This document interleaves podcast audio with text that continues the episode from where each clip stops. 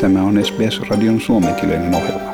Muita mielenkiintoisia aiheita löytyy osoitteesta sbs.com.au kautta finnish. Rokotustoimet pysyvät uutisotsikoissa ympäri maailman, mutta tämä tuskin hämmästyttää ajateltaessa omikron-muunnoksen tarttuvuutta. Kreikka soveltaa rokotuspakkoa yli 60-vuotiaisiin henkilöihin maan rokotusten kattavuuden pysyessä Euroopan keskitason alapuolella. Viimeaikaisten tartuntojen huipun asettaessa sairaalat paineen alle. Rokottamattomia senioreita uhkaa 80 dollarin sakkorangaistus tammikuussa, minkä jälkeen seniorit joutuvat maksamaan 60 dollaria jokaiselta kuukaudelta he viivyttelevät rokotuksen hankintaa. Kreikan terveydenhuoltoministeri Thanos Plevris kertoo, että sakot kerätään veroviraston kautta ja siitä kertyvillä varoilla rahoitetaan valtion sairaaloita. Kreikan väestö on muuten maailman seitsemänneksi ikääntynein. Mittana käytetään yli 65-vuotiaiden asukkaiden osaa koko väestöstä. Ateenassa Dimitris-niminen seniori on käymässä Persisteri Mega-rokotuskeskuksessa. Hän nimittäin haluaa jokaisen rokottautuvan, siis jos haluaa elää satavuotiaaksi. Itse hän on 90-vuotias, joten hänen mielestään eläminen satavuotiaaksi ei ole mahdoton tavoite. Tässä Dimitri tulkin välityksellä. It was very good, and the people should not be afraid to come and get vaccinated if they want to live until they are 100 years old. I'm 90, so they can live until they are 100.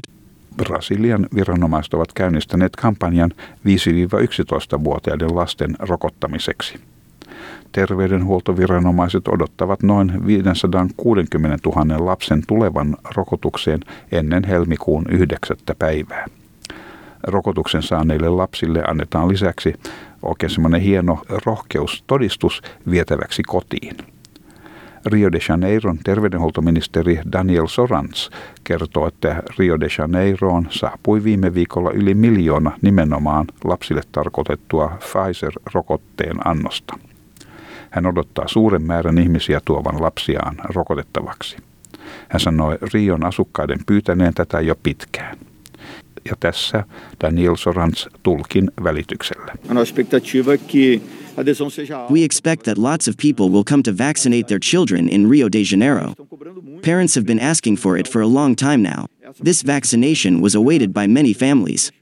Presidentti Jair Bolsonaro arvosteli jyrkästi terveydenhuoltoviranomaisia niiden hyväksyttyä lasten rokotukset joulukuun puolessa välin. Bolsonaro, joka itse on rokottamatta, suhtautui hyvin varauksellisesti lasten rokotukseen. Rokotteiden valmistaja Moderna kertoo kehittelevänsä yhden annoksen tehosterokotetta sekä koronaa että influenssaa vastaan.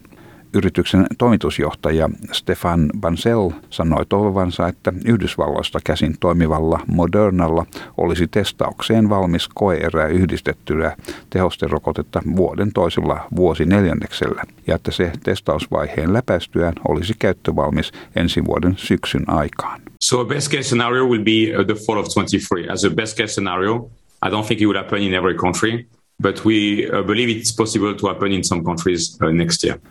Toinen rokotteiden valmistaja Novavax on jo uuden yhdistetyn korona- ja influenssarokotteen kokeiluvaiheessa Australiassa. Stefan Bansel puhui maailman talousfoorumin virtuaalisessa kokouksessa Davosissa, missä pohdittiin COVID-19-pandemian tulevaisuutta. Kokouksessa oli myös läsnä yhdysvaltalainen tartuntatautien asiantuntija tohtori Anthony Fauci, joka valitti monen amerikkalaisen vastustusta toimille saada virus hallintaan. Ihmisten haluttomuus noudattaa helposti ymmärrettäviä toimia, kuten hengityssuojanten käyttöä, rokotusten vastustus ja yleensä haluttomuus osallistua koko yhteisöä yhdistäviin toimiin asettaisi meidät paljon parempaan asemaan.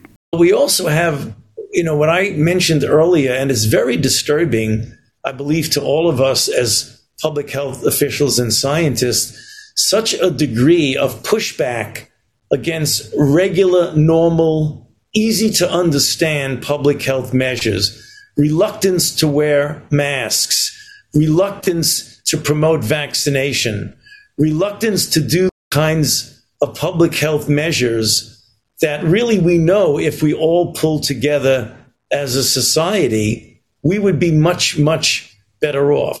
Tohtori Fauci sanoi myös foorumille antamassaan puheessa, että nykyinen rokotteiden kehittelymalli, missä ne kohdistettiin määrättyihin muunnoksiin, ei todennäköisesti ollut kestävä pitkän aikavälin ratkaisu. We really don't want to get into the whack-a-mole approach towards every new variant where it comes up and you all of a sudden have to make a new uh, a new uh, uh, booster against a particular variant it gets up because you'll be chasing it forever. Eräs tunnettu belgialainen virologi sanoi koronapandemian olevan siirtymässä uuteen vaiheeseen korkean rokotuskattavuuden vaikutuksesta sekä luonnollisten tartuntojen tuloksena, mitkä luovat vastustuskykyä. Peter Plot Lontoon hygienian ja trooppisen lääketieteen koulusta sanoi, että viruksesta on tulossa endeeminen, mikä merkitsee, että virus tulee olemaan kaikkialla, mutta yleensä ottaen se on vähemmän vaarallinen. Tässä Peter Plot tulkin välityksellä. Je crois que ce qui est clair, c'est qu'on entre dans une nouvelle phase. Uh, tout d'abord parce que le virus est... I think what's clear is that we are moving into a new phase. Firstly, because the virus is changing.